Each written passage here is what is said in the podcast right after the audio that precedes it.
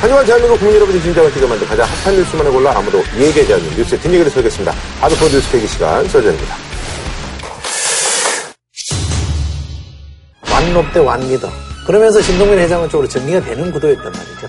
근데 신격호 회장이 한국말로 신동빈을 롯데 회장으로 임명한 적도 롯데홀딩스의 대표이사로 임명한 적도 없다. 결정적인 키를 쥐고 있는 그 어머니가 진동빈 편을 들고 있기 때문에 결국 이제 표대결로 가는 수밖에 없겠죠. 이게 아주 지금 돌풍이에요. 유저구 출권수가 650만 건, 이용자 수는 300만 명을 넘어섰고요. 돈을 엄청 벌 텐데 이런 생각을 했을 네, 거예요 네. 아마. 카카오땡이 카카오 택시를 출시 약 4개월 만에 콜택시 업계를 평정했는데요. 택시 기사하고 이제 이용자를 대량 유입시킬 수 있었던 그 비결을 저희가 말씀드리도록 하겠습니다.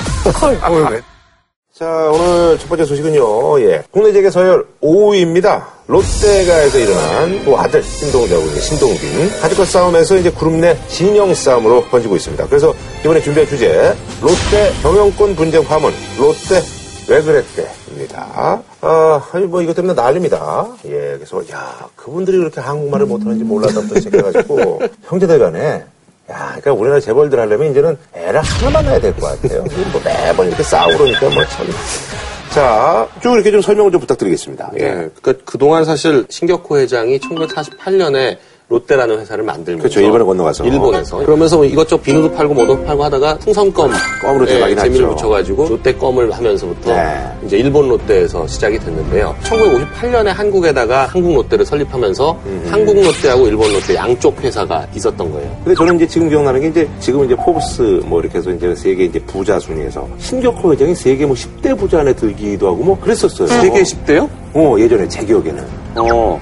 아니 일본 10대 재벌안에 든 적이 있어요. 아니 그래서 저는 그때 제 기억엔 그런 기억이 있거든요. 개인 자산하고는 좀 다른 문제예요. 예. 아, 세계 10대 안에도 들었을 네, 것 같긴 그래요. 예. 일본 내에서도 신격호 회장이 600만 평의 사나이라고 불리면서 일본 내에서 부동산 재벌로 유명하거든요. 음. 그러니까 일본이 좋을 80년대, 때는. 80년대 말에 부동산 버블 한참 심할 때 아마 세계 10대 안에도 들기도 했을 것 같아요. 음, 아, 그렇죠. 근데, 근데 한국 롯데는 그동안 그 신격호 회장이 오남 오녀해서 밑에 동생들도 있고 뭐 여러 사람들이 이제 롯데에 관여하면서 일을 해오다가 신격호 회장이 두 번째 부인인 시게미스 하스코라는 일본 부인한테서 아들이 둘이 있는데 그 중에 둘째 아들 신동빈 회장이 1990년에 일본에서 한국으로 넘어와가지고 한국 롯데 이제 경영에 관여하면서부터 쭉 한국 롯데를 맡아왔고요. 그 큰아들 신동주 부회장 같은 경우에는 일본에서 태어나서 일본에서 학교를 쭉 다니고 일본 롯데를 맡아서 일본 사업을 쭉 해와가지고 한국말을 이번에도 보니까 거의 전혀 못하더라고요. 그 때문에 사실 이제 본인들끼리 이제 얘기하는 대화에서 동빈아, 동주야 뭐 이래야 되는데 무슨 뭐 네.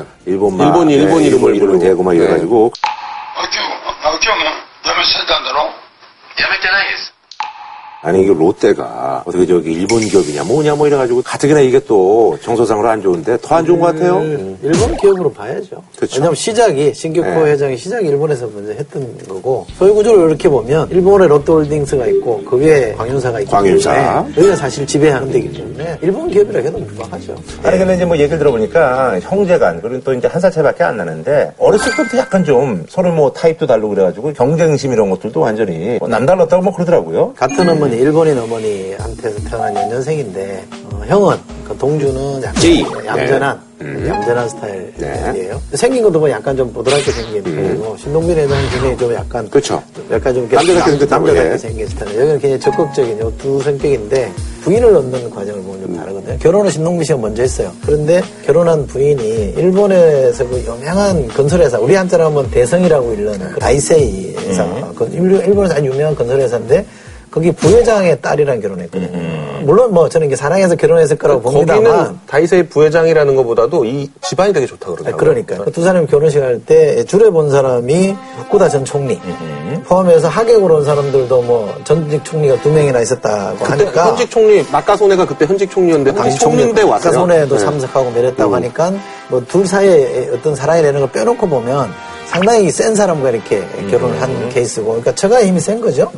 신동주 씨는 미국 지사에 있을 때 그 거래처에 있는 사람 아주 평범한 한국인 여자랑 결혼했으니까 그 두 사람이 이 결혼하는 과정도 보면 스타일이 완전히 다른 것 같고 신동빈 회장은 그런 점에서 굉장히 야심만만한 승부사 기질이 강한 거예요.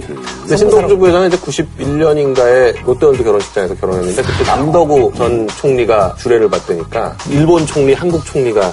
예, 주례를 본.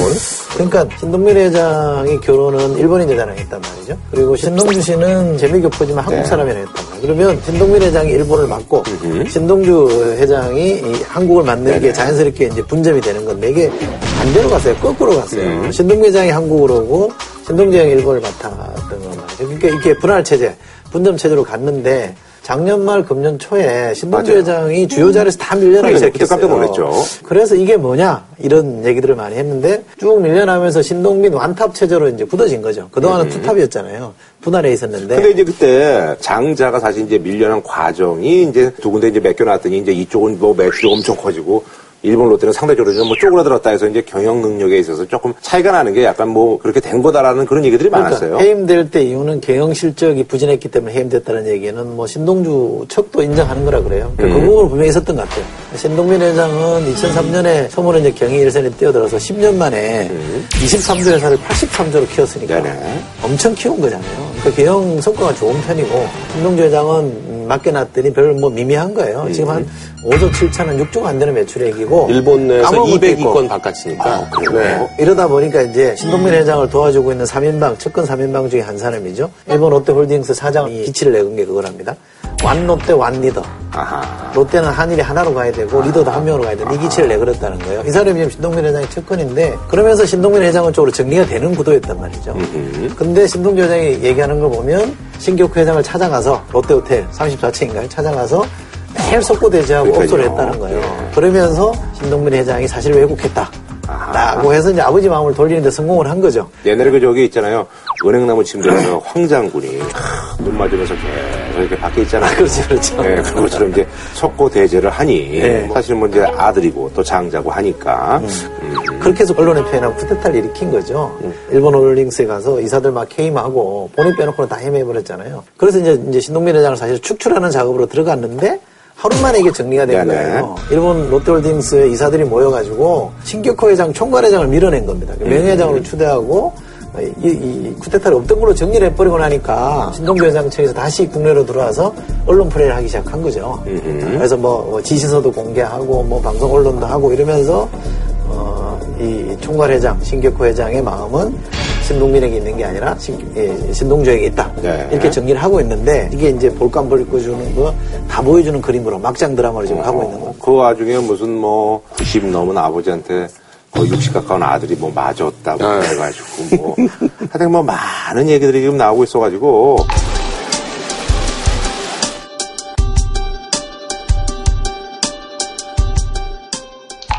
그 이제 재벌들의 어떤 그 경영권 분쟁 이런 걸 보면은 삼성에는 옛날에 이제 에버랜드를 했었고 네. 여기는 이제 holdings에 이제 그 광윤사가 있고 네. 뭐 하여튼 다 비슷비슷하더만요. 다 네. 비상장 회사를 holding company로 해가지고 네네네. 상장 회사와 기- 기타 그룹을 지배하는 형태로 되어 있는데 한국 롯데는 어떻게 되어 있냐면 롯데 호텔이 사실상의 holding 제일 company 위에 있습니다. 제일 네. 위에 있습니다. 롯데 호텔을 중심으로 해가지고 기업이 한 80여 개 되는데 어, 뭐 거의 100여 개 된다는 얘기도 있고요. 근데 근데 그 중에서 상장하고 있는 회사는 9개밖에 안 되고요. 그나마 한국 회사는 신동빈 회장이 노무라 증권에도 있었고 원래 금융을 좀 많이 알고 M&A를 좋아하고 하기 때문에 80개 회사 중에서 9개라도 상장을 했지 일본의 37개 회사 중에 한 개도 상장한 회사가 없어요. 그럴 정도로 회사를 완전히 그냥 1인 그걸로 하고 2006년에 롯데 쇼핑을 상장하려고 하니까 신격호 회장이 신동빈 회장한테 그랬다는 거잖아요. 왜 회사를 남한테 팔려고 그러냐. 회사를 상장하는 것 자체를 자기가 알토랑 같이 꾸려왔던 회사 남한테 띄워주는 걸로 생각한다는 거죠. 그러니까 롯데 그룹이 도대체 어떻게 지배가 되고 있는지에 대해서 정확하게 아는 사람이 아무도 없다고 해도 과언이 아닙니다. 왜냐면 상장회사 외에 나머지 비상장 회사들은 지분 공시를 할 의무도 없고 그리고 뭐 그게 어디 알려질 일도 없기 때문에 그리고 롯데 그룹은 전통적으로 은행에다가 빚을 많이 지지 않기 때문에 차입 경영을 하진 네, 않았죠. 은행에 차입을 할 때는 어찌됐거나 은행 쪽에다가 보고를 해야 될 텐데 그런 일도 별로 없어서 굉장히 하여간 지분 구조가 어떻게 됐는지 복잡하고 롯데홀딩스 지분이 누구한테 몇 퍼센트 있는지 아무도 몰라요. 그래서 그래서, 지금- 지금 언론마다 다 달라요 얘기가. 좀 다르죠. 지금 이제 그래서 많은 언론들이 이제 파헤치는 게 사실 이제 그 롯데 어떤 그 지배 구조. 그래서 여기 이제 보니까 광윤사라고 예, 무슨 절이름도 아니고 말이죠. 그래서 무슨 뭐 포장재지 만드는 회사 아주 그- 조그만 회사라고 아니 여기가 포장 포장 재질하고 돼 있는 건 네. 홈페이지에 네. 포장재를 하는 회사다라고 돼 있어서 그냥 광윤사가 포장재를 하나보다 하는데 실질적으로는 매출도 거의 없고요. 종업원이 3명. 그러니까 네, 그리고 일본 롯데 사옥이 있거든요. 거기 4층에 있다고 하고 67년에 설립했는데 주주가 누군지 뭐 이거 아무것도 알 수가 없고 그- 근데 이제 그 오로지 부산은행과 관련해 가지고 2002년도에 광윤사가 신격호 회장이 50% 이상 51% 지분을 갖고 있다라는 게 한 번 보고된 적이 있어요. 그게 한 번 알려진 거 외에는 국내에는 전혀 알려지지 않은 회사고 광윤사의 실체가 뭔지 아는 사람이 아무도 없는 근데 거죠. 이제 어쨌든 간에 이 삼부자가 갖고 있는 건 확실하다. 그러니까 가족들만 가지고 있을 네. 걸로 알려져 있죠. 근데 이제 광윤사가 어쨌든 간에 롯데홀딩스의 지분은 이제 많이 갖고 있다는 얘기잖아요. 33% 정도 가지고 갖고 있죠. 있다고 지금 네. 많이 알려져 있는 최근에는 거죠. 33%가 나오더라고요. 네. 재밌는 거는 광윤사하고 롯데홀딩스가 중요한데 또 한국에 있는 호텔 롯데 있잖아요. 한국에서는 호텔 롯데가 전체 회사의 지주회사라고 할 수 있는데 롯데 호텔은 74%를 L 투자 회사라고 해가지고 그러니까 L이 1부터 10까지 또 L1부터 시작해서 L12까지 어. 이게 쫙 그게 조금씩 조금씩 조금씩 해가지고 74%를 가지고 있어요. 예. 근데 이 L 투자 회사도 보면 사무실들이 전부 일본 롯데 그, 그 건물로 돼 있거든요. 그러니까 이 L 투자 회사도 지분을 누가 가지고 있는지 이것도 몰라요. 신격호 회장이 전체 롯데그룹 주식의 몇 퍼센트 갖고 있을 거라고 보세요? 0.05% 갖고 있습니다. 아하, 지금 상장된 네, 전체 롯데그룹 주식의 0.05%밖에 안 갖고 있는데도 전체 그룹을 지금 지배하잖아요. 그러니까 가족들까지 다 합치면 2.41%라는 거예요. 근데도 연매출 해도 한 83조 되죠. 직원이 한 10만 명 되죠. 계열사가 80개 정도 된이 거단 회사를 정말 1%도 안 가진 사람들이 지배하고 있다. 게다가 더 웃기는 거는 아까 말했던 광윤사가 직원이 3명인지 4명인지도 모르는 그런 이상한 정체불명의 회사가 롯데그룹 전체를 지금 좌우하게 생겼잖아요. 아주 그러니까 봉건적인 지배구조를 갖고 있는 건데 롯데가 좀 심한 것 같아요. 다른 데 비해 더 심한 것 같아요. 아니 근데 지금 이제는 그 지분 구조 이런 거가 이제 명확하지가 않아가지고 서로 이제 자기네들이 이제 오호 지분이 많다. 이제 결국 이제 표대결로 가는 수밖에 없겠죠. 그렇죠. 일본 롯데홀딩스를 누가 경영권을 장악하느냐 이게 이제 롯데그룹 전체 경영권에 항배가 달려 있는데 일본 롯데홀딩스의 이사회는 표면상으로 봐서는 신동빈 회장이 장악한 거예요. 왜냐하면 이사회에서 신격호 회장이 본인 빼놓고는 다 해임을 하려고 했더니 이사회가 그 다음날 열어가지고 오히려 신격호 회장을 지금 내친 격이 됐거든요. 그러니까요. 이 상황을 지금 뒤집으려면 주주총회에서 안건을 이사 해임권을 올려야 되는데 근데 그 저기 이사들이 자기네들이 해임되는 이사인데 그 안건 안 올릴 거 아니에요? 그렇죠. 안 올리죠. 그 이사회에서는 안 올리니까 그걸 안건으로 해달라라고 이사회에다가 얘기를 하고 이사회에서 거부했을 때 그 안건을 하기 위한 주, 주, 주총회를 열자 이렇게 해야 되는데 그렇게 하려면 보통 한 두 달 이상 걸려요. 아하. 근데 제가 볼 때는 신동주 부회장이 그러니까 일단 법적으로는 지금 불리하니까 자꾸 언론 플레이를 하는 이유가 상황을 뒤집어 보려고 하는 것 같아요. 어제 같은 경우에도 지금 SBS에다가 영상을 공개했잖아요. 처음에 신동주 부회장하고 신격호 회장이 서로 일본말로 하는 거를 KBS에서 공개를 하니까 오히려 여론이 더 나빠졌단 말이에요. 어, 두 사람 일본말 하는 거 보면 완전히 무슨 사무라이 영화 보는 것 같은 느낌이잖아요. 宿田は今何の宿田やってるんだ日本のロッテの会社のほとんどが社長をしています辞めさせたんだろそれで辞めてないです秋代が佃辞めさせてないんです 그러니까 어제 SBS에 공개한 화면은 보면은 신격호 회장이 한국말로 음, 아버지가 나오죠. 네, 네. 국민께 죄송하다는 말부터 시작해가지고 자기는 신동빈을 롯데 회장으로 임명한 적도 롯데홀딩스의 대표이사로 임명한 적도 없다 이렇게 해가지고 왜냐하면 신격호 회장이 지금 지분이 과연 몇 퍼센트인지는 의문이지만 어찌됐거나 그동안 롯데그룹은 신격호 회장의 말 한마디로 다 움직여왔거든요. 그러니까요. 그러니까 신격호 회장의 스타일이 1인 통제하에 회사를 끌고 나가는 걸 원했기 때문에 한 번도 무슨 이사회 결의니 주주총회 결의니 이런 걸 신경을 쓴 적이 없다는 거예요. 두 쪽의 싸움을 보면 신동주 전 부회장 쪽은 공중전을 지금 하고 있는 겁니다. 방송을 통해서 이제 신동민 회장을 일종의 폐륜하러 몰고 있는 거예요. 아버지를 회사에서 쫓아낸다든지 뭐 아버지한테 자꾸 속였다든지 뭐 이런 아버지 말안 듣는 폐륜하를 만들려고 하는 것 같고 신동빈 회장은 그러면서 지금 지상전을 하고 있는 겁니다. 계속 지금 바닥을 지금 다지면서 자신이 위에 서 있는 이 구도를 이제 굳건하게 만드는 작업이거든요. 저는 개인적으로 신동빈 회장이 조금 유리하다고 보는데 왜 그러냐면 결정적인 키를 쥐고 있는 게 지금 어머니라는 거 아니에요? 생모라는 거 아닙니까? 그쵸, 예. 생모가 상당히 지분도 갖고 있다. 일본인 생모, 예. 그렇죠. 그때 공항에 들어오는 사진 보니까 굉장히 정정해 보이더라고요. 88살이에요. 아, 근데도 그 어머니가 진동빈 편을 들고 있기 때문에 신동민 회장이 조금 유리한 게 하나 있는 것 같고 또 하나는 신동민 회장을 돕고 있는 최측근들이라고 하는 사람들 중에 이인원 씨라고 있어요. 네. 롯데그룹의 정책본부장이에요. 네네. 네, 이분이 little 신격호로 불렸던 사람이고 음. 24년 동안 이른바 이제 상황의 남자라 그래서 분신 역할을 했던 사람이에요. 아하. 음. 이 사람이 지금 신동빈 쪽에 가 있다 하나.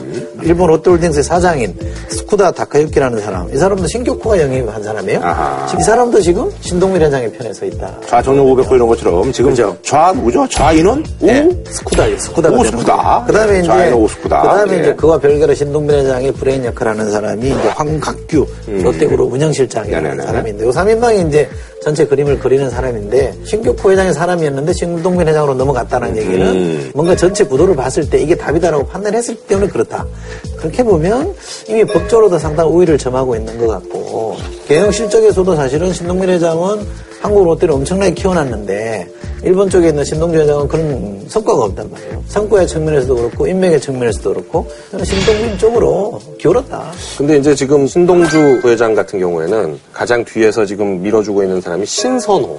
신격호 회장의 오남 형제들 중에서 사남이죠, 사남. 예, 사남인데 그 신격 일본 무슨 뭐 산신가 뭐 일본 산사스라는 아, 일본 데 산사스. 사장인데 그건 네. 이제 국수 회사라서 굉장히 조그만 회사고요. 아하. 네, 큰 회사가 아닌데 일본 롯데, 한국 롯데에서 굉장히 오랫동안 근무를 했었고 그렇기 때문에 롯데의 사정에 대해서 정확하게 알고 네. 있고 그리고 형하고 소송을 하지 않은 유일한 형제라는 거예요. 네네. 나머지 다른 신철호 회장은 이미 죽었지만 신철호, 뭐 신춘호. 신춘호는 이제 농심회장. 네. 1966년에 롯데 공업사라는 거에서 롯데 라면이 나왔는데 라면 사업에 대해서 그 당시에 신격호 회장이 부정적이어서 롯데라는 이름 못 쓰게 하니까 농심이라고 해가지고 따로 나와서 지금까지도 신격호 회장과 신춘호 회장은 사이가 안 좋아가지고 거의 안 보고 이번에도 아버지 제사하는데 신춘호 회장은 참석을 안 했거든요. 아하, 네, 그리고 신준호는 프로밀. 네, 프로밀인데 거긴 이제 윤상현 의원의 장인이죠. 롯데 우유. 네. 옛날에. 롯데 우유인데. 롯데 우유. 5, 6월. 5, 5 옛날에.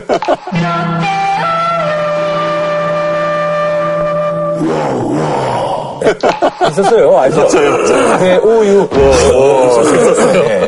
근데 근데 그 신선호 회장이 그 아이디어를 냈다는 거거든요. 롯데호텔 34층에 가가지고 석고 대제를 해라. 그래가지고 열흘 가까이를 가가지고 계속 눈물로 호소를 해가면서 열흘 만에 문을 열어줘가지고 열흘 만에 가서 얘기를 했고 그 이후로도 계속 뭐 신동빈이 중국 가가지고 일조간 손 일조를 손해 봤는데 보고를 안 했네 어쩌네 하면서 계속 했고 그리고 또 결정적으로 그 첫째 부인 사이에서 난 신영자. 어, 롯데 복지재단의 이사장을 맡고. 있는데 이 신영자 이사장 같은 경우에는 70년대 후반에 호텔 하고 백화점이 본격적으로 시작할 때부터 시작해가지고 2006년에 밀려날 때까지 거의 30여 년간 이걸 경영을 해오면서 사실상 신영자 이사장이 호텔하고 백화점은 물려받는 거 아니냐. 그동안은 그렇게 알려져 있었어요. 그래서 신동빈 회장은 이제 제거하고 나머지 막, 막 키워가지고 한국 롯데도 이렇게 둘이 가져가는 거고 신동주 부회장은 일본 롯데를 가져가고 이런 식으로 생각하고 있었는데 막상 롯데 쇼핑 상장하고 이럴 때 완전히 그 이선으로 물러나게 됐거든요. 그리고 신영자 이사장의 딸이 장선윤인데 그 롯데 시네마에 팝콘하고 콜라를 공급하는 아하. 그런 회사를 가지고 있었는데 이게 250억 정도 매출이 나고 있었는데 와인자백인데. 예, 아니 팝콘하고 콜라 롯데 시네마에서 그거만 팔아도 되는 거 아니에요? 그러니까 매출이 250억이었다가 그 신동빈 회장이 저거 바꿔 해가지고 다른 회사로 딱 바꿔버려가지고 작년에 매출이 0원 됐어요. 예, 2012년에 250억이었는데 2014년에 0원. 그렇게 되니까 신영자 이사장은 완전히 신동빈 회장한테 등을 돌려가지고 근데 신영자 이사장이 신격호 회장의 귀를 붙들고 있다라고 할 정도로 신격호 회장이 한국에 오면 늘 신격호 회장을 모시고 다니고 이렇다는 거거든요. 아무래도 실질적으로는 장녀고 또 이제 뭐 첫 번째 부인한테 대한 또 어떤 미안함도 좀 있을 테고 또 네. 장녀가 또 이제 아빠한테 잘 이렇게 하겠죠. 네. 했겠죠. 예. 그러겠죠. 아무래도 맞다려의 역할이 있는 거니까. 근데 이게 한국 롯데의 신동민 회장 체제가 들어서 안정화되기 시작하면서 주요 계열사, 주요 포스트에 신시성을 쓴 사람이 없다는 거예요. 그러니까 가족 경영에 대해서 이 사람은 별로 좋아하지 않는 거예요. 아하. 신씨들이 다 물론 다 밀려나 있다는 겁니다. 그러니까 이 밀려난 사람들이 지금 신동주 회장 옆에 가서 연합군을 형성하고 있는 구도거든요. 그러니까 이게 묘하게 지금 그림이 이 그려져 있는데 아니 그래서 이제 언론에서 보니까 이제 동빈대 나머지 가족들의 싸움이다 뭐 이렇게 얘기가 나왔더라고요. 그래서 그 예. 저 언론에 돌아다니는 사진 하나가 있었잖아요. 왜 그 가족 사진이라고 여기 보면 아주 재밌는 사진. 이게 신격호 회장을 중심으로 해서 요쪽 벤치에 앉아 있는 분들하고 신동민 회장을 중심으로 앉아 있는 사람이 그룹이 나눠져 있어요. 어허. 가운데 거리가 있죠. 그 가운데 거리가 좀 있습니다. 어허. 여기 있잖아요. 신격호 회장이고 신영자 어허. 아, 씨고 그다음에 신동주 씨고 부인이고 벤치가 지금 세 개인데 이 신격호 회장이 안고 있는 애는요. 만큼 떨어져 있잖아요. 신동주 부회장 아들이에요. 신정훈이라고. 그러니까 요 요게 신영자. 여기 좀 구도인데 여기서 이분이 어머니가 어디로 여기로 옮겨가 버리면 완전히 그림이 좀 달라지는. 참 언론이라는 게 묘하죠. 그렇습니다. 이렇게 네. 갖다 맞추는 게 언론의 일이에요. 그렇죠. 근데 이게 굉장히 상징적이다 해서 언론에서 지금 이 사진을 많이 주목하고 있는데 아주 예. 재밌습니다. 여기에 또 이제 등장하는 게 또 여기 또 롯데 어떤 그 가족사. 그래서 이제 그 첫 번째 부인은 신 회장이 이제 뭐 도일했을 때 단명에서 죽었고. 뭐, 예, 두 번째 부인이 또 이제 근데 뭐 신격호 회장이 이렇게 뭐 자리 잡는데 뭐 일본에서 아주 뭐큰 네. 역할. 집안이 좋죠. 예, 집안이 뭐 좋은데 네, 뭐 네. 전범 뭐 어떤 집안하고 또 뭐 연관이 되는 게 아니냐 뭐 이런 그러니까 그러니까 얘가 많더라고 또. 아, 이 시- 그이 신격호 회장이 일본에서는 시게미스라는 성을 쓰는데요. 시게미스. 무거울 중자에 빛광자 써서 중광인데 음. 일본 전범 중에서 윤봉길 의사가 폭탄을 던졌을 때 다리를 잃어버린 어, 그, 예. 그러니까 거기 있을 정도 면 아주 뭐 이제 그렇죠. 뭐 그리고 나중에 일본 외상을 해가지고 음. 미주리호의 맥아더 장군하고 항복 조인식을 할 때 도장을 찍은 사람 중에 한 명인 시게미쓰 마모루라고 있는데요.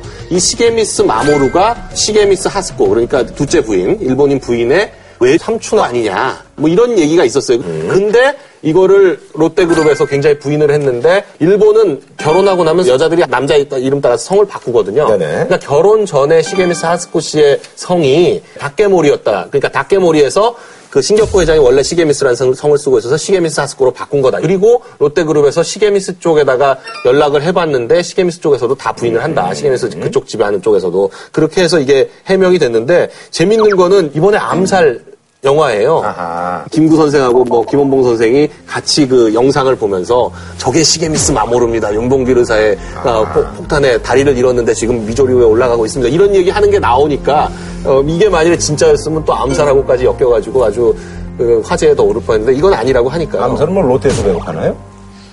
그건 아니, 아니죠. 네. 모르겠는데 안 봐서 그랬으면 더 재밌을 뻔 했는데. 아니 그러면 근데 저기 세 번째 아내분이 이제 옛날에 그 미스 롯데 출신에 네, 서미경 씨. 저희 어릴 때 네. 우상 중에 하나였죠. 사실 이제 옛날이니까 이게 그렇지 지금 같으면 이제 뭐 뒤집힐 일이잖아요. 나이가 37살 차이 나는데. 네. 아니 뭐 회사에. 나이 차이보다는 이제 부인이 엄연히 있는데 음. 저는 이 서미경 씨 어릴 때부터 이렇게 그때 하이틴 스타라 그랬어요. 그 영화도 많이 나오시고 이렇게 그러셨더라고. 하이틴 스타라 그래가지고 그때는 이렇게 이 동네 이렇게 다니면 이렇게 벽에다가 이렇게 영화 포스터 붙였잖아요. 네, 맞아요, 맞아요. 근데 이분이 막 굉장히 많이 나왔어요. 많이 나왔죠. 유명했죠. 굉장히 네. 유명했는데 오늘 갑자기 사라졌어요. 안 나타났어요. 그리고 뭐 롯데월드에 서미경 씨 친척들이 점포 하나씩 다 가지고 있다 뭐 이런 얘기들은 굉장히 몇십 년 동안 떠돌던 얘기였거든요. 근데 이번에 보니까 그 얘기가 상당히 그 맞아 백화점과 영화관 매점 사업권 뭐 이런 것들을 상당 부분 소유하고 있고 어, 상당히 영향력 있고 그리고 딸이 하나 있더라고요. 그 딸이 어, 롯데 호텔의 고문을 맡고 있으니까 30살밖에 안 됐더라고요. 네.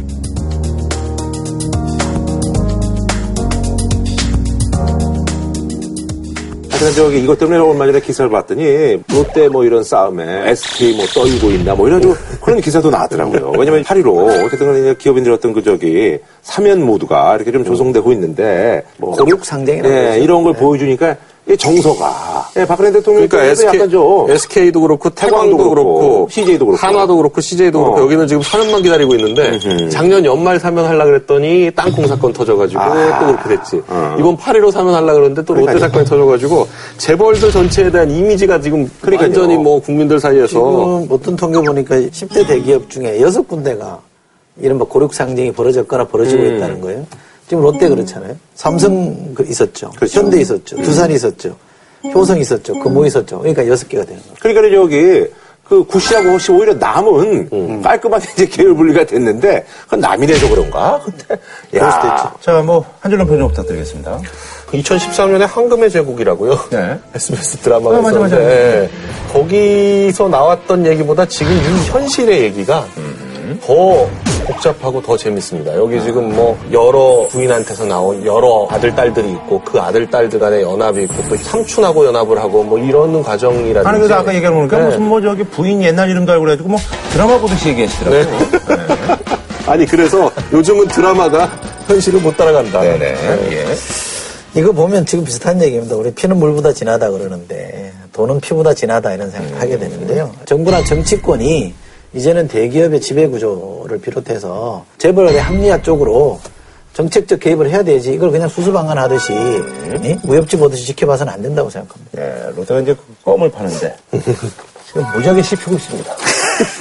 네, 그걸 좀 명심하셔가지고. 술도 팔아요. 네. 자, 다음 소식은요. 오랜만에 이제 정치권 소식인데요. 새누리당 이제 김무성 대표가 이제 그 방미를 했습니다. 이제 7박 10일 일정으로. 근데 이제 여기 가서요. 참전용사의 묘지, 가족들 만나서 이제 절을 했어요. 그래서 이제 이게 또 이제 갑론을박이 있네요. 그래서 이번에 이제 준비한 주제는요. 미국에선 헐리우드 액션, 그리고 대권을 향해 ready action.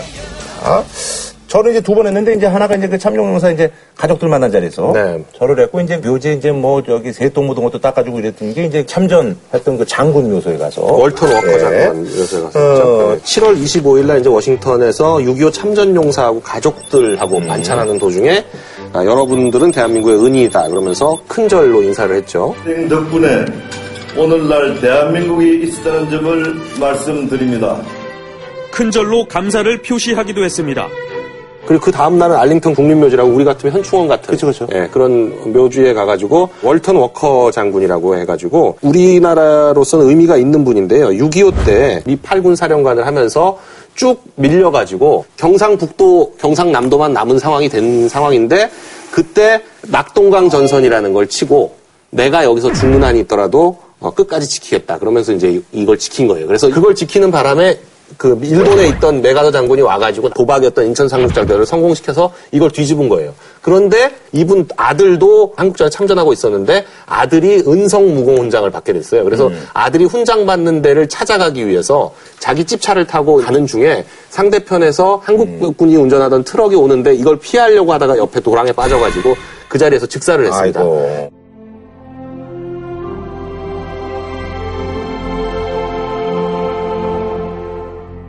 지금 현재 워커힐.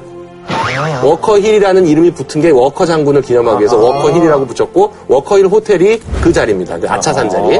그런 정도로 부자 간의 한국전에 참전하고 이런 의미 있는 분이라서 그래서 이제 거기 가가지고 뭐 새똥도 닦고 그 감사하다고 이제 절까지 했던 것 같아요. 음, 네. 근데 이제 그런 거 갖고 이제 양측 의견이 나뉘죠. 그래서 뭐 말이 많더라고요. 예. 그 큰절한 게 뭐 나쁘게 볼 일은 아닙니다. 아, 그런데 에, 그 취지는 충분히 이해합니다. 고맙죠, 사실. 고마운 거는 맞습니다만 우리가 좀 생각해야 될 건 이겁니다. 첫째는 과공 비례다. 이렇게 공소남도 너무 과하면 비례가 되는 건데 과공 비례 아니냐라는 게 하나 있는 거고요. 이 자리는 김무성 국회의원 개인 자격으로 간 게 아니라 집권당의 대표 자격으로 간. 어떻게 보면 대한민국을 대표해서 간 사람인데 그렇게까지 한 거는 너무 지나치다라는 평가는 저는 충분히 들을 만하다고 생각합니다. 그런데 여기에 대해서 김문성 대표가 내 마음을 전달하기 위해서 그랬다고 하면 될 건데 나는 내년에 가도 또 그럴 거다. 이렇게 국민 정서를 받아치는 듯한 태도는 저는 정말 아, 잘못이라고 보고요. 또 참전 용사들한테 큰절 할 거면 이분은 터키 가서도 해야 되고요. 호주 가서도 해야 되고 우리나라 참전한 나라마다 참전 용사를 찾아가서 큰절을 해야 됩니다. 합니까? 안 하잖아요. 그러니까 그러니까 왜 미국한테만 가서 그렇게 구신굽신 하느냐 라는 소리를 들을 만하나 이거죠. 그래서 저는 과했다. 그래서 우리가 지난번에 얘기했던 오버리즘, 오버했다고 저는 생각합니다. 어떻게 생각하세요? 이거에 대해서는? 그러니까 새똥 닦은 것까지는 잘했고요. 그냥 90도 정도 연사를 서서 그냥 했으면 그냥 그 딱 적당했을 것 같긴 한데 아, 큰절까지 한 건 조금 가공 비례라는 말이 딱 맞는 것 같고요. 그러니까 그런 정도가 구설탄 거좀 아니에요, 그러니까? 네. 예. 그러니까 김무성 대표 입장에서는 조금 더 신중하게 했어야 되는 거 아닌가 하는 생각이 드는데 더 문제라고 할 만한 거는 워싱턴 특파원들하고 이제 저녁 자리에서 여러 가지 얘기를 했는데 그 중에서 중국보다는 미국이다. 그러니까 그 얘기가 또, 또. 네, 그런. 발언을 해가지고 이게 사실 외교에 있어서는 아무리 초강자가 있다고 하더라도 음. 누구보다는 누구다라고 이렇게 선택적인 표현을 쓰는 것이 굉장히 위험하거든요. 외교는 그냥 모호하게. 모호하게. 네. 네. 전략적 모호성이라고 네, 그러죠. 애매모호하게, 예. 누구한테나 다 아, 좋은 얘기. 정당 대표로서 갔으면 그냥 모든 사- 만난 사람과 성공적인 대화를 나누고 돌아오면 되는 거거든요. 근데 거기서 그런 표현을 쓴 것이 가장 큰 실수였다. 이번 그래서 회의에서. 저는 중국보다 미국이란 이 발언 때문에 박근혜 대통령으로부터 점점 무지하게 잃었을 거다. 박근혜 대통령이 지금 중국하고 미국 사이에서 균형을 잡으려고 근데 어떻게 보면 약간 노심초사하고 있는데 중클릭이잖아요, 중클릭. 예? 예. 아. 미클릭보다는. 예. 그러니까 너 이렇게 노심초사하고 있는 이 와중에 속된 말을 좀 지켰을 거다.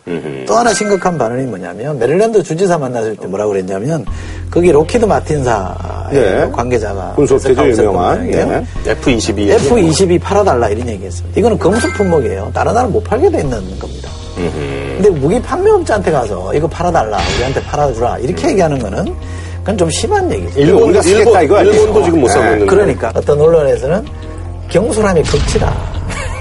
이것도 아까 말한 걸로 보면 오버리즘 중에 하나거든요. 근데 미국까지 가서 굳이 예? 뭐 종북 좌파, 진보 좌파가 준동해야 나는 목숨을 바쳐서라도 맞겠다. 국석에 야당을 왜 자극합니까? 만약에 우리나라에 만약에 야당 정치인이 가서 어? 대한민국은 친일 꼴통, 친일 구구들이 설쳐서 안 됩니다라고 했으면 너무 날아가서 왜 우리나라 얘기를 하느냐라고 얼마나 공개했겠습니까? 이것도 저는 부적절하다고 봐요. 개인의 소신은 국내에서 얼마든지 밝히고 있잖아요. 아니, 그러나 이제 그 김 대표가 이제 미국 가면은 또 이제 또 개인적인 어떤 향수가 있는. 그래서 지난번에 그 19대 총선에서 이제 공천을 못 받아가지고 그때 이제 배낭여행을 갔었어요. 네. 여러 의원들하고. 한 20일간 낙천자들끼리 갔죠. 네, 낙선자들끼리 가가지고 이분들은 다 친김무성계다 이렇게 보면 되는 거예요. 네. 아니, 근데 저기 이분들이 이제 그 배낭여행 가가지고 거기서는 뭐, 뭐 한 거예요? 대륙 횡단을 했대요. 아, 네, 서부 쪽으로 가가지고 동부까지 해가지고 네. 조선혁 의원 전 의원한테 저는 이렇게 이 갔다 오신 얘기를 나중에 들었었는데 재밌었다고 그러더라고요. 처음에 좀 티격태격했나 봐요. 조선혁 의원이 뭐 루트를 이렇게 코스를 쭉 이렇게 짜놓으면 김무성 대표가 아이 그거 아니다 임마 이러면서 이제 바꾸려고 그러면 조선혁 전 의원도 어, 뭐랄까 고집이 있거든요. 성격이 있으시죠. 왜 마음대로 하시려고 그럽니까? 라고 두 분이 막 티격태격하고 그래서 그게 계기가 돼서 더 친해졌다 그러더라고요. 아니, 근데 저기, 특별히 이제 또 이제 미국 쪽에서 이 사람은 좀꼭 좀 좀 데리고 와주세요 했던 분이 이제 사실 장윤석 의원. 근데 그런 건 하죠. 뭐 사실 이제 뭐 이름이 좀건 하죠. 익숙하죠. 지난번에 리포트 대사 때 제일 먼저 마음에 드는 네. 사람이잖아요.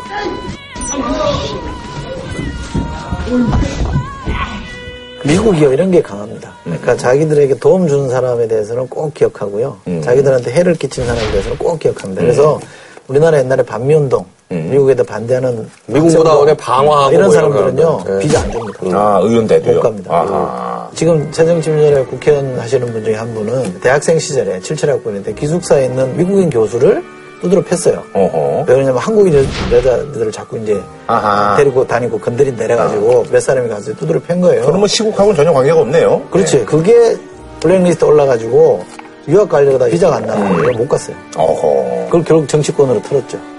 어디 저기 캐나다 쪽으로 가가지고 이렇게 하면 안 되나? 그러고 뭐라고 나오냐면 그게 철저하더라고요. 아니, 그러잖아. 사실 이제 이게 자기 대권, 주자 지금 뭐 지지도 어쨌든 간에 계속 이제 뭐, 뭐 빅3 안은 들잖아요. 여야 포함해서. 아니 오- 오- 최근 5주째 1위입니다. 네, 그래서 5주째 이제 뭐 1위인데 이게 대권 행보다 뭐 이런 얘기가 뭐 당연히 있겠죠? 예. 그러니까 당연히 대권 행보고요. 대통령 임기가 이제 뭐 반밖에 안 지났기 때문에 너무 대권 행보처럼 보이지 않게 하기 위해서 12명 정도로 좁혔는데 12명이면 굉장히 간소하게 간 거예요. 그 노이즈 마케팅은 된 거죠. 어, 뭐 이렇게 이름 석자는 사람들한테 많이 각인 시켰습니다만 좋은 느낌으로 이렇게 다가갔다라고 저는 이렇게 뭐 성공적이라 보기엔 좀 어려운 것 같고 김무성 대표가 반기문 총장 만날 때 나는 아직 뭐 대통령 후보에 자격이 없습니다 이런 얘기 했잖아요. 저는 굉장히 설득력 있게 들렸어요. 최근에 미국에서 한 거 보고 아, 저분이 뭔가를 알긴 아시는 분이구나 이런 생각을 역으로 저는 하게 됐었거든요. 일국의 대통령 정도 되려고 그러면 차분하게 가는 것도 방법이고 지금 뭐 이렇게 뭐 떨어진 것도 아니고 지금 1등이잖아요. 안 그래도 1등인데 좋아하시는 일 일이 없습니다. 근데 이제 저는 중국의 미래에 대해서 굉장히 불투명하다라고 우려하는 시각들이 많기 때문에 김무성 대표가 이제 강하게 어, 중국 쪽으로 다가가는 것이 우리 입장에서 굉장히 불리하다. 이런 판단을 좀한 것 같아요. 그래서 특사로 방문했을 때는 아예 노골적으로 미국과 중국이 다 중요하다라고 표현을 했으니까. 예. 그렇게 얘기하는 거는 미국 입장에서는 굉장히 싫어하는 표현인데 이번에는 미국이 원하는 표현을 그대로 해줬다는 거는 어떤 그 흐름을 좀 그 읽은 것이 아니냐라는 생각인데 그거는 제가 좀 이따가 말씀드릴게요. 그러니까 현자로서의 어떤 시각이란 얘기인가요? 그러니까 중국의 미래가 도대체 어떻게 될 것이냐에 대한 그런 생각인 거죠. 그러니까 예. 그걸 한번 어 뭐 뒤에 가서 얘기를 할 텐데요. 예. 자, 한 줄로 좀 부탁드리겠습니다. 축구에서 헐리우드 액션은 시뮬레이션 하면 옐로우 카드입니다. 저는 음, 김무성 대표에게 옐로우 카드를 들어드리고 싶습니다. 존재감을 표현한 거예요. 그러니까 트럼프, 도널드 트럼프가 지금 여러 가지 뭐 하면서 지금 지지율 1위, 트럼프이야? 지지율 1위를 달리고 있는데 제가 볼 때는 새정치연합보단 난 것 같다. 왜냐하면 새정치연합이 이번에 셀프 디스 캠페인이라는 걸 하고 있는데 가관이에요 정말. 그런 거에 비하면 상대적으로 존재감을 알리고 있다. 예. 자, 다음 소식은요. 중국 증시가 뭐 얼마 전에 완전히 그냥 뭐 꼬꾸라졌어요. 그래서 뭐 저기 뭐 하루에 한 8% 이상 빠지고 그랬었는데 중국이 G2기 때문에 지금 우리나라 증시도 이게 지금 계속 맥을 못 추고 있습니다. 예. 자, 그래서 이번에 준비한 주제는요. 추락하는 중국 증시의 날개가 없나입니다. 뭐 많은 분들이 좀 걱정이 많으실 텐데. 너무 급격히 올랐죠. 작년부터 1년 사이에 그러니까. 거의 두 배가 올랐어요. 2000에서 2500선을 왔다 갔다 하던 증시가 갑자기 6월 11일 날 5100까지 올랐으니까 어마어마하게 상승을 한 건데요. 근데 7월 9일 날은 장중에 3300까지 무너졌으니까 30% 이상 빠졌던 거죠. 근데 중국 그 정부에서 어마어마하게 하여간 그 개입을 해가지고 이걸 다시 4천까지 올려놨었는데 이게 또 7월 27일 날 8.5%가 빠져버리는 바람에 그리고 지금 조금 더 빠져서 지금 한 3,500선 정도인 것 같아요. 그러니까 이게 지금 바닥인지 아니면 여기서 더 빠질 건지 아무도 예측할 수 없는 그런 상황에 지금 처하고 있는 거죠. 중국 정치가 상당히 거품이 엄청나게 들어간 건데 이게 워낙 이게 널뛰기장이라는 거예요. 그래서 사실상 중국 정치, 특히 상하이 정치는 정치가 아니라 이게 도박이다. 라는 얘기까지 막 나올 건데 이번에 이거는 기업들의 뭐 실적이 왕창 뭐 까여가지고 폭락해서 그런 게 아니라 개인들이 개미들이 돈 빌려가지고 들어갔다가 왕창 깨진 거거든요. 불법적으로 돈을 과하게 빌려주는 것들이 막 생겨나고 그것들이 들어가서 깨진 거라서 그렇게 심각한 건 아니다라고 말하는 사람도 있긴 합니다만 어쨌든 절대치가 3,500으로 푹 꺼졌다는 얘기는 상당히 심각한 얘기죠. 예, 아니 그래서 사실은 아까 말씀하신 것처럼 이게 무슨 중국이 초등학생부터 해가지고 주식 안 하면 바보라고 해가지고 다 주식을 해가지고 진짜 이제 말 그대로 주식이 된 거예요 이 사람들의. 예, 그래서 주식이 예. 예. 그래가지고 그래서 이제 그 사람들이 다 이제 작살이 나가지고 그 사람들이 막 빚내세 해가지고 이게 떨어지니까 막 자살도 하고 이래가지고. 예, 그래서 예. 무슨 전광판에 공안이 섣불리 뛰어내리지 말자. 뭐 이런 메시지까지. 이게 심각한 거예요. 어떻게 보면. 예. 근데 지금 중국 경제를 어떻게 볼 거냐 이제 좀 생각을 해봐야 되는데요. 중국이 사실 지금 뭘로 버티고 있냐면 도시화로 버티고 있습니다. 도시화. 음. 전통적으로 이제 농민이 많았었는데 네네. 이 사람들이 이제 일자리를 찾아서 해변가에 있는 도시들로 쫙 몰려들었는데 뭐 상해나 뭐 이런데. 네, 상해부터 선전, 뭐 네. 저쪽 뭐 이전 텐진 뭐 이렇게 해서 네네. 쭉 이게 벨트가 쫙 있잖아요. 거기들에 몰려들면서 이제 그 사람들이 저임금으로 일해가지고 사실 그 거기에서 이제 중국이 버텨온 겁니다. 근데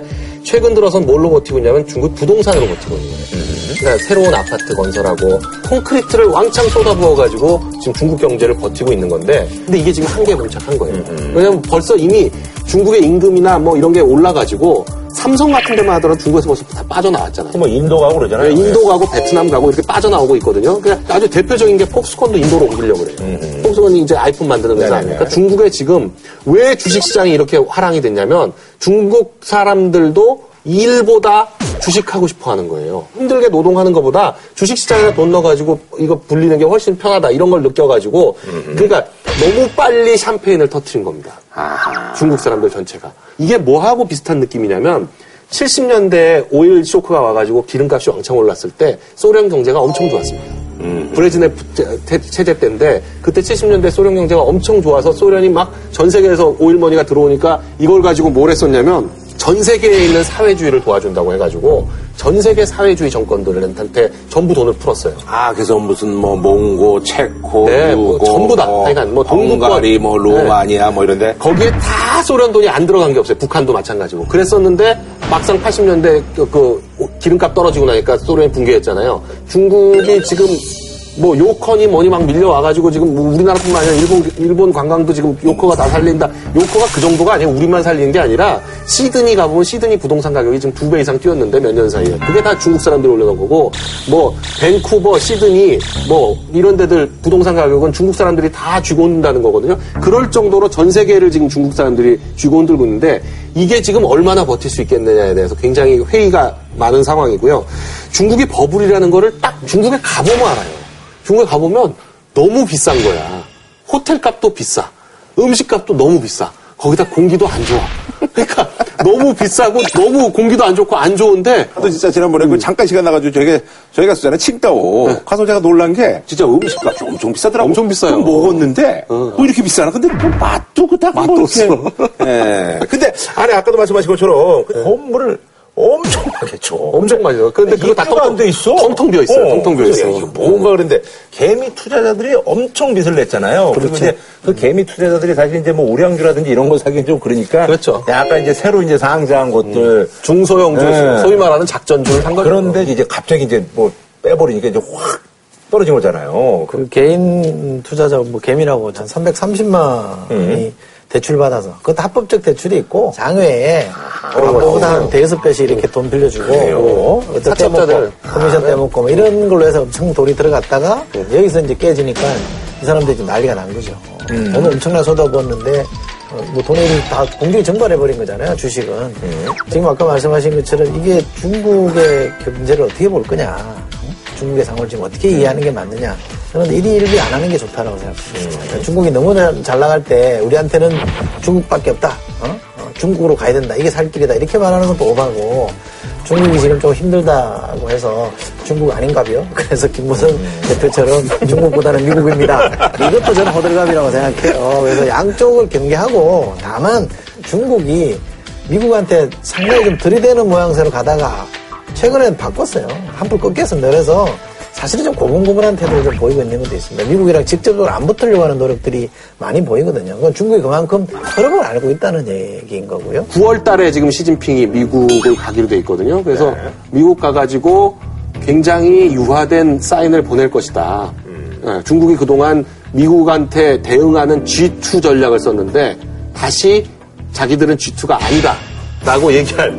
왜냐하면 미국 사람들은 G2라는 표현을 굉장히 싫어합니다. 그리고 G2라는 표현 잘 안 써요. 왜냐하면 중국이 자기네하고 대응되는 G2라고 인정하지 않기 때문에 그래서 중국도 스스로 G2임을 포기할 가능성이 굉장히 크고 심지어 그 공화당은 이번 기회에 중국을 아주 박살을 내야 된다 이렇게 표현하는 그 의원들도 있고 일부 세력들은 또 그렇게 얘기해요. 지금 여기서 이번 그 가을에 어, 시진핑이 어떻게 태도를 취하느냐에 따라서 미국의 입장도 결정될 가능성이 크고요. 제가 볼 때는 미국의 견제라는 것도 분명히 있으니까 그걸 중국이 신경 안 쓸 수가 없는데 정말 중국이 신경 쓰는 건 이걸 것 같아요. 시장이 우리가 말하는 시장이 이제는 통제를 벗어나기 시작하고 있다는 거예요. 중국은 다 틀어지고 있는 거잖아요. 정치가 딱 이 중심을 잡고 시장도 이렇게 관리할 수 있을 만큼 조절할 수 있을 만큼의 시장이었는데 이게 시장이 막 통제가 안 되는 선으로 좀 벗어나기 시작하고 있다는 거예요. 아니, 그러니까 이게 사실 이제 국내로 상대하면 이제 공안 때문에 통제가 되는데 이제 세계에서 이제 보고 있으니까. 근데 이게 무슨 중국에서 야, 너네들 말이야, 이거 저 주식 떨어지면 니네가 사야지 이래가지고 뭐 이렇게 우리가 회사도 말하면 쪼고 있죠. 자사주 사라고. 말도 안 되는 그런 조치들을 내놨는데 그것도 효과가 좀 미비하다고. 아니 그게 중국이 지금 그나마 버티고 있는 건 굉장히 우수한 관료들이 있어서 이제 버티고 있는 건데 이 중국 관료들이 지금 뭘 연구하고 있냐면 우리나라 IMF 위기 그리고 우리가 증권 가- 시장 관리했을 때 이걸 연구를 하고 있다는 거예요. 그래서 이번에 나온 대책을 보면요, 우리가 예전에 증시 빠졌을 때 나왔던 대책하고 똑같아요. 아하. 대기업들 보고 자사주 매입해라. 증시 안정기금 만들어가지고 그걸로 갖다 쏟아붓는다. 그리고 뭐 공매도 금지하고 뭐 어- 얼마씩 이상 한 번 사가지고 몇 달 이상 못 팔게 하고 이런 것들이 정말 완벽하게 똑같거든요. 그런 걸 내놓고 있는 게 중국이 지금 바라볼 때가 우리를 바라보고 있는 거예요. 왜냐하면 지금 중국도 우리하고 똑같이 저성장 국면에 접어들었고 인구 감소 추세가 굉장히 심각해요. 중국도 지금 그 한 가구당 그 태어나는 애가 1.2명 정도밖에 안 돼가지고 노동 가능 인구가 지금 작년부터 줄, 줄기 시작했거든요. 그러니까 중국도 인구 감소가 지금 상당히 심각한 문제인데다가 일가구, 뭐 사실 일자녀. 그래가지고 사실 그게 이제 유지된 지 이제 꽤 돼가지고 여기도 이제 우리랑 마찬가지로 이제. 산화 제한을 이제 안 하는 걸로 예. 방침을 바꾸고 있는데 예. 근데 이미 중국 중산층들은 애를 많이 낳아서 키울 수가 없다. 이런 인식을 하고 있어요. 먹고 살기 힘들다. 먹고 살기 아. 힘들고 애 키우는데 너무 돈 많이 들여서 안 된다 해가지고 산화 제한을 풀었는데도 불구하고 별로 안 늘어요. 그러니까 지금 중국도 초고령화 사회에 금방 진입한다는 거거든요. 고령화 사회에 2030년이면 진입하고 그 이후로 2040년대 넘어가면 초고령화 사회에 우리 지- 진입한다는 건데 그렇게 되면 두 사람의 경제 그 활동 인구가 한 사람의 노인을 먹여 살려야 되는 상황이 금방 올 건데 그렇게 됐을 때 중국이 어떻게 버틸 수 있겠냐. 그리고 중국 시장의 가장 큰 문제 중에 하나가 중국 경제의 80% 이상을 국공영 기업이 잡고 있습니다. 알리바바 같은 건 아주 소수고요. 되게 큰 거 뭐 전기, 석유 뭐 이런 것들 다 국공, 국공영 기업인데 국공영 기업의 80%가 수익을 못 내고 있어요. 심지어는 대출한 이자를 못 갚는 그런 수준인 기업도 상당수 있어가지고 아, 중간에 막 그냥 해먹고 막 이래가지고. 그런 예. 부패도 워낙 심하고 네. 그래가지고 지금 중국이 갖고 있는 거에 자랑할 수 있는 거는 외환 보유가가 세계 1위다 그거 하고 그리고 어, 인구가 제일 많다. 그래서 내수 시장이 좀 크기 때문에 내수 시장을 버틸 수 있다. 이건데 성장 전략이 없어요 사실 중 우리도 지금 성장 전략을 고민하고 있지만 중국은 더 심해요. 중국은 정말 완벽하게 모방으로 해왔는데 새로운 기술이 지금 나오지 않은 상태에서 전략은 없고 경제 성장률은 떨어지고 이러니까 굉장히 지금 심각한 상황이라 가지고 중국 의 고민이 굉장히 심화되고 있고 단순히 이번 증시 이게 증시가 문제가 아니라 중국 경제의 미래에 대해서 어떻게 볼 거냐에 대해서 전조 증상이라는 얘기예요? 그러니까 지금 3,500원 떨어진 게 시작에 불과한 걸 수도 있어요. 더 떨어질 바닥이 어디까지 갈지 좀 모른다 이렇게 볼 수도 있습니다. 조금 더 이제 우리가 좀 안으로 내부의 시각으로 들여다보면 시장 경제가 점점 이렇게 넓어지고 있잖아요. 확산되고 있잖아요. 경제 영역에서 시장 경제 자본주의 요소가 점점 늘어나기 시작하면 자유주의 정치라는 게 충돌이라는 게 될 수밖에 없다. 이 두 가지가 충돌하거든요. 그렇죠, 그렇죠. 그러니까 이건 어떻게든 조정을 해야 되거든요. 시장을 확 죽이든지 아니면 정치를 열든지 둘 중에 하나 선택을 해야 될 겁니다. 그런 점에서 보면 중국은 겪어야 될 진통. 아마 예견된 진통이라고 아마 알고 있을 거예요. 근데 이걸 어떻게 자기들이 이제 헤쳐나갈 거냐의 고민이 있을 것 같고, 이 큰 흐름 저는 못 막을 거라고 생각합니다. 그러니까 지금도, 어, 만약에 중국의 지도자들이 공산당이 전체를 다 옥죄고 아우르고 갈 수 있다고 생각하면 그건 좀 넌센스이기 때문에 지금의 문제는 중국의 정체 문제다. 중국 지도자들의 리더십이 그야말로 시험대에 올랐다고 보는 게 그런 이유 때문에 그렇습니다. 아니 그래서 사실 이제 우리는 사실 이제 중국 증시가 이제 폭락이 이게 사실 우리하고 또 연관이 돼 있잖아요. 그래서 우리 주가도 많이 빠지고 그 충격파가 큰데 우리나라가 중국에 의존하는 게 굉장히 크잖아요. 음. 무역 거래량만 따져도 미국보다 한 두 배 정도 되는 거니까 굉장히 크죠. 그러니까 우리가 왜 안보는 미국, 안미, 경제는 중국, 경중 이런 표현을 쓰잖아요. 게다가 정시 투자도 많이 들어가 있다는 거 아니에요? 우리 뭐 그런 얘기가 있잖아요. 한국 증시에서 가장 돈을 많이 벌었던 게 일본 사람들이라고 했거든요. 근데 중국 증시에서 지금 돈을 굉장히 많이 벌고 있는 게 사실 사실은 한국입니다. 네. 왜냐면 우리 우리가 겪어왔던 걸 거의 그대로 중국이 겪고 있기 때문에 중국 시장의 흐름을 제일 빨리 이해하는 게 한국 사람들이라고 하니까 그렇기 때문에 하여간 중국의 이 흐름을 굉장히 주시해야 될 필요가 있다. 그러니까 여러 나라가 지금 damage 입을 수 있는 가능성이 있는데 중국 경제가 이렇게 휘청거리면 직접적 damage가 입는 나라 중에 하나가 브라질이라는 거죠. 브라질이 원- 워낙 이 천연 자원이 좋으니까 많이 가져가 중국을 돌리는 데 쓰였는데 중국이 휘청거리면 이게 또 어, 수요가 줄어드는 거니까 중국이 안 좋으면 북한도 마찬가지일 테고 러시아도 그럴 테고요. 중국의 덩치가 워낙 크니까 이거는 뭐 중국만 무너지는 문제를 볼 수 없는 거죠. 중국의 경제가 지금 단순히 좋냐 안 좋냐가 문제가 아니라 이 경제의 위기 때문에 어떤 혁명적인 사태가 발생할, 수- 수도 있다. 이제 이런 거죠. 왜냐면 아주 어려울 때 혁명이 나는 게 아니라요.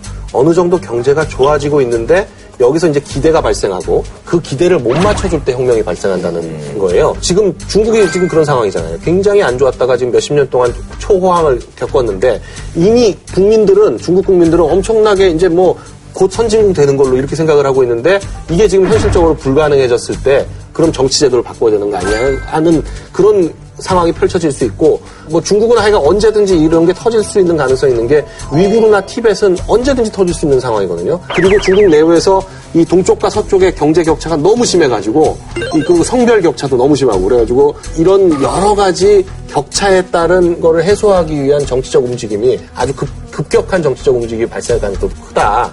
그런 여러 가지를 우리가 예측해서 하여간 대응해 나가야 될 것 같아요. 네. 예 알겠습니다. 자 아, 한 줄로 평경 부탁드리겠습니다. 저는 역시 문제는 정치다. 어, 정치가 어떻게 하느냐에 따라 다를 수 있기 때문에 문제는 정치다 이 말씀 드리고 싶습니다. 그 마크 트웨인이라고 왜 톰소의 네. 모험 쓴 그 미국 작가 있잖아요. 네. 마크 트웨인이 한 말 중에 이런 말이 있는데 8월은 주식 투자에 특히 위험한 달 중에 하나이다. 라는 말이 있는데 다른 위험한 달로는 7월, 1월, 9월, 4월, 11월, 5월, 3월, 6월, 12월, 10월 그리고 2월이 있다. 그냥 주식에서 많이 깨졌나 보네. 이게 원래는 원래는 시- 주식 투자에 특별히 위험한 달은 10월이다. 근데 그걸 8월로 바꿨어요. 아하. 바꿔도 아무 차이가 없어요. 예. 네. 그러니까 항상 위험하다는 항상 위험하다는 얘기. 예, 알겠습니다. 저희는 다음 주에 찾아볼게요.